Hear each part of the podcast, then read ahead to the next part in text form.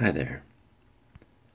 I'm Michael Marvash, and this is The Dead Man's Forest, a weekly, well, mostly weekly conversation about existence and meaning and the life lessons that we all gather and how those can be shared with others. This week, I will be sharing with you a conversation that I had with Nancy Buffington, a remarkable and unique woman that I had the pleasure to meet a few years ago while I was in search of mentors for some of the projects in my own life. I'll let her introduce herself and what she's up to in just a few minutes. But first, let me say that doing a podcast is an endless learning experience, and there are a great many mistakes that you can make. The audio recording of my conversation with Nancy was done on her end, which means that my audio is a little quiet and hers was a little loud. I tried to balance things out as best I could, so I hope the result is reasonably acceptable. And of course, lesson learned for next time. So, without further ado, here is my conversation with Nancy Buffington. Let me start by uh, thanking you for having the conversation with me, and um, I, I, I thought to ask you to come on the hmm. podcast because you're always doing so many things. and you've been so generous. So many. yeah. So can you uh, remind me at least what those things are? Sure. Let me let me count the ways uh, and see if I get them all. You know, my full-time job that pays at least most of the bills, uh, as well as they can, as well as it can. I'm a public speaking trainer and coach. And so I work with individuals and organizations with, you know, every element of public speaking and some elements of communication defined more broadly also. I am part of the um, organization also called Next Level Women Leaders and I helped co-found that. That's a group of four women trainers from different areas of expertise and we run at the moment two day trainings for women at all levels of professional background from all kinds of different industries from values, vision, how to speak, how to write and how to dress and how to, how to present yourself um, physically in public, like how to um, attain a sense of presence and, and effective body language. I am also um, one of the founding members of TEDx Boise. That's one of the local branches, locally organized branches of TED Talks. We're going into our fifth year. I am um, I'm the only one of the team who's been there for the whole five years. I'm on the board. I do a lot of the coaching still and held the license for one year. And I guess the last big project is I am lead singer in a soul band called the Soulmates here in Boise. And that's really been taking off in a great way. So all those things give me great joy and deprive me of a whole lot of sleep. Sweet. Um, yeah, so uh, those things may come back into the conversation yep. as it moves forward, or they may not. Um, but the, the, the the question that I want to ask you, and the reason I thought of you, is because you are involved in lots of things. Mm-hmm. Be very very deliberate about uh, taking action to to do things in your life rather than just kind of life let life happen to you. Like, ah. Is, is something that happens, and so let me really quickly tell you the story of the Dead Man's Forest, and then ask you the question that I'm going to use to start off our conversation. Okay. Uh, Dead Man's Forest is the name of my podcast, and the name came from a vision that I had while I was on a, a vision fast in Death Valley earlier this year.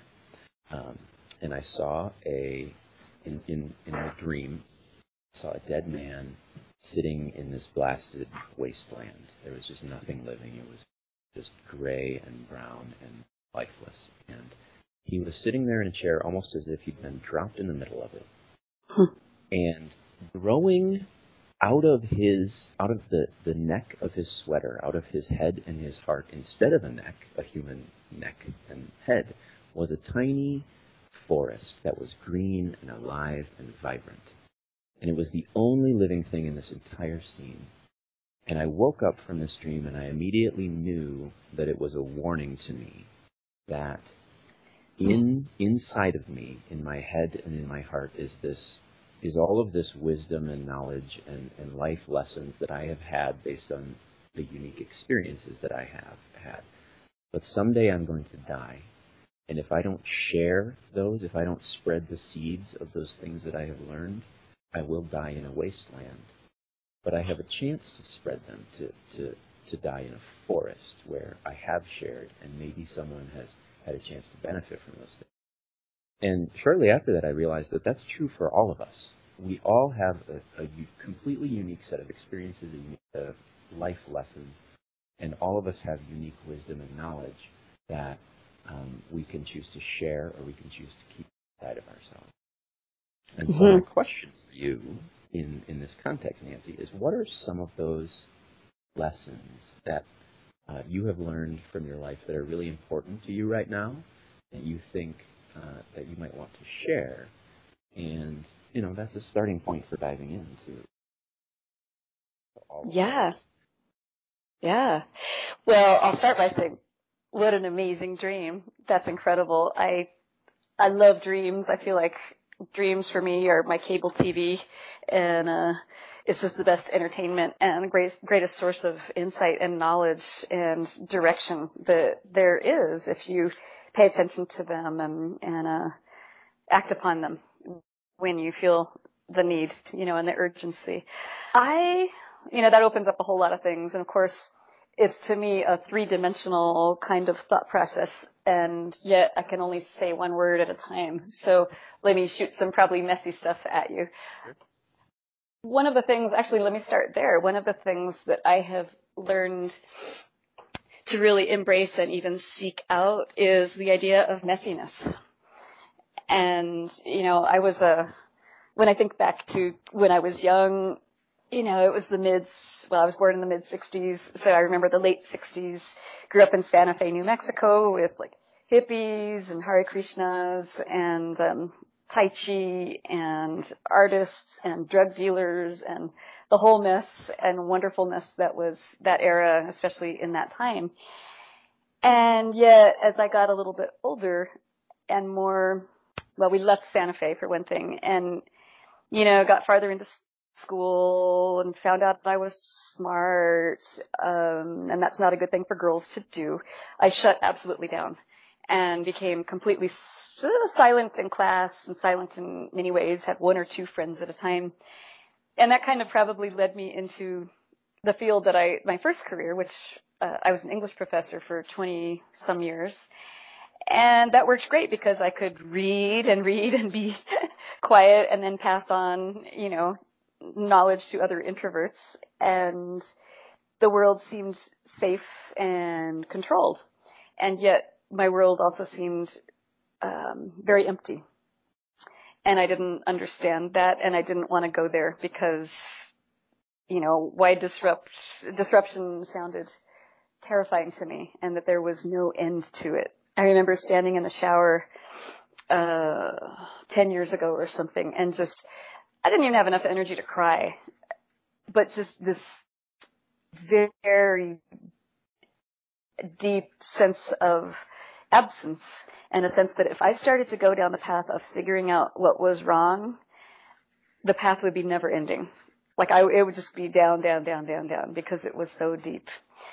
And a range of things helped me get through that. Of course, I'm still on that journey, but one would be actually the seeds for getting through that were planted before that when I um my last few years of teaching when I was at Stanford.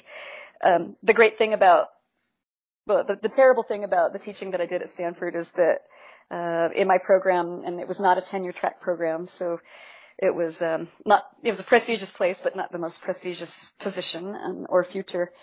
Uh, I had to teach required classes, you know, writing classes to freshmen and sophomores and there was a fairly set curriculum that I had actually helped create. And so that was the downside. The, the, the great side was that within that set curriculum, we were free as the instructors to create any theme for the class that we wanted. And so that started to pull out my inner Santa Fe rebelliousness that hadn't been active for decades. And I became fascinated with first horror movies, and I used to be terrified of anything scary, remotely scary. um, and then, because that was actually related to my graduate student work, was the study of horror. Um, and then I got fascinated by freak shows within horror movies, and then that translated into an obsession with the circus and festivals. And so I created a course that I taught for at least four years at Stanford called The Rhetoric of Carnival. And that was a turning point in my life, even though I was still um, within academia, because it's this embracing of mess and this pushback against order and control and inversions. Up becomes down, down becomes up, right, left, inside out, etc. And in working with that, not only you know, there's the history of it. It's a very intellectual thing, but when you really go deep with those kinds of ideas, it it can change you as a person. It did for me, and it did for many of my students. So anyway, the sense of, of messiness. And at that point, after teaching that for four years, I went, you know, I think I'm done with academia because this control thing is really not working out for me. And so my ex-husband uh, got a job in Boise where we now live. I said, yeah, I'm kind of done. They didn't have a job for me, so I'll just go figure things out and start my own business and get my life back. So the whole move out of academia and away from the Bay Area involved getting my life back and embracing that mess. So we took huge pay cuts. You know, that was of course very stressful, but just, I think that sense of when I mentioned that moment in the shower of feeling there was this unending emptiness and darkness and depth if I let anything go has become this sense instead of this very exhilarating free free fall. And so mess, falling, um, pivoting, realizing that you have, that I have, like you, um, great wisdom that comes from areas that I, I didn't know I was gathering wisdom and knowledge and strength in those areas. I didn't feel it at the time. I didn't know where I was, I thought I was going one direction with it. And looking back now, just at this particular moment in my journey, and I look back at the things I thought I was doing. I did those things, but now they've come together in really, really different and exciting and sometimes messy ways, but that have given me my life back, actually. And so it sounds, I mean, you are, of course, such an articulate person. that, oh, thank you. Sometimes. yeah, the story really comes together well. Mm. Um, so as I think about what to ask you next, I think what's really occurring to me is f- first I'm going to check my understanding. It sounds to me like that that mess that you that either was injected or that you chose to embrace into your life mm-hmm. ended up being a way for you to discover almost accidentally some of the things that were more meaningful to you than the things that were filling your life up to that point? Yes, absolutely. And so when you say what you said, uh, take my life back, can you talk more about what you mean by that or, or what that felt like? I will do my best, yes. Um, I, my memory, and it feels like a distant, sad memory now of, you know, from being like age 12 to probably 45 is of, I think unfortunately one that's common to many women and I'm sure some men, which is you, you, you react rather than respond. You, there's no center. If, um, what's that poem, uh, the center cannot hold, falcon cannot feel the falcon, falconer, the center cannot hold. Uh, that's Ezra Pound, I think, um, Easter 1916. And, and the sense of there is no center there. There is no there there, right? And so just reacting to what I sensed anyone needed or wanted of me. And there wasn't any sense of ownership or agency in the middle of that. So, so because that's not a very fun place to be, I experienced very little emotion what I experienced, my memory of what I experienced is repression. Um, a lot of numbness emotionally, a lot of numbness physically. Um, when I think back now about the world of academia, I'm overgeneralizing and I'm like a, a recovering academic, right? So I probably am harder on it than I need to be, but I'll just go ahead and do it. And that has to do with, uh, you know, what happens to you as a human being when you really live through your head almost exclusively. And anything else that you do is to feed the head. you eat just in order to have energy to do your research. You know, you walk from class to class. You, you know, everything is just, um, centered around fueling that brain machine that you are. And I don't know if you remember Sir Ken Ro- Robinson's, uh, yeah, um, TED Talk, one of the early ones about um, schools and children and creativity. He makes this funny joke about, to me, which is funny, about academics and how they're just all head and their bodies just exist to get them from meeting to meeting. And I, that hit me so hard when I saw that. Of course, I was already out of academia at that point. So this real is this, this feeling of I mean, I was just, I was an empty shell, you know, and when you are in that place, you, you can't afford to feel things and you can't afford to process them because if you do, the whole thing's going to fall apart. yeah. And hearing you say that, uh, I think gives me a new context for, context for understanding your, your story about when you were standing in the shower because now I'm, I'm uh-huh. sensing that just, uh, almost bottomless numbness that you mm-hmm. were feeling that you're like, oh, something is missing from my life. Yes. like to me, didn't know what. Yes. And you're like, well, I got to go out and find it. yeah, and and it's hard when you, well, it's hard for anybody to do that. It's terrifying because you don't know what you're going to find yeah. or where it'll take you and what will have to fall apart in the meantime, right? Because when, when you create this orderly little, little system of a life and you have a PhD and you've taught at great places and you have what looks to be a wonderful, perfect marriage and wonderful, perfect children. And it's all carefully curated and carefully tended, um, as I realize now, to please others um, to to really work externally, you realize something's got to give, and when these when the glue starts to to to to melt or to loosen its hold, you don't know what it's going to be on the other side, and there there's a lot. It's it feels like there's so much at stake. It feels like your life is at stake. Yeah. And what I realize now is my life was at stake, and and uh, I kind of saved it. yeah but it wasn't without pain and it wasn't without um, hurting others and it wasn't without a lot of, ooh, um, just a lot of work, I would say. Sure. Yeah, work on yourself and on. Yeah, that's that's really a, a powerful story, I think. Hmm. Yeah.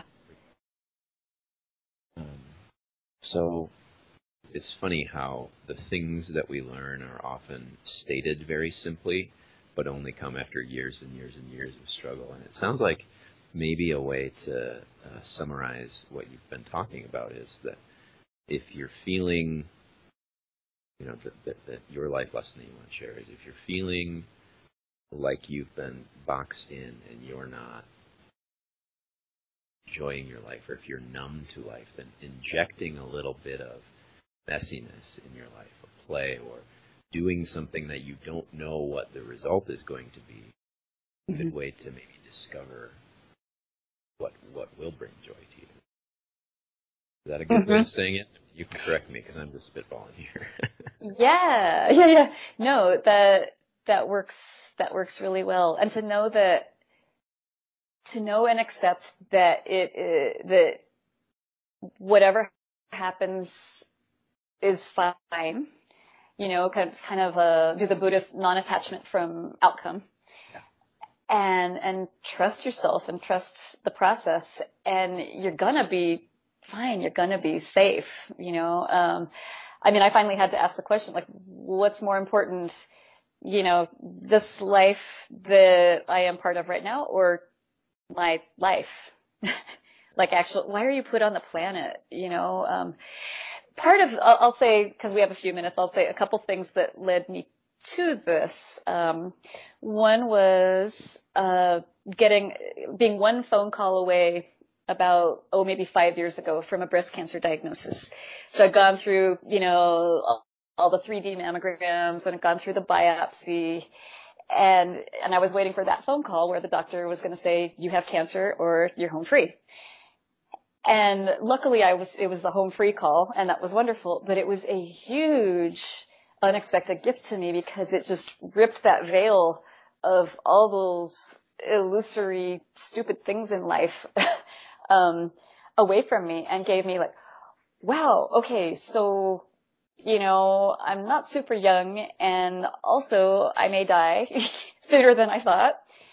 And is this how I want to live before I die? And I went, oh, hell no. Like, no, no, no, no.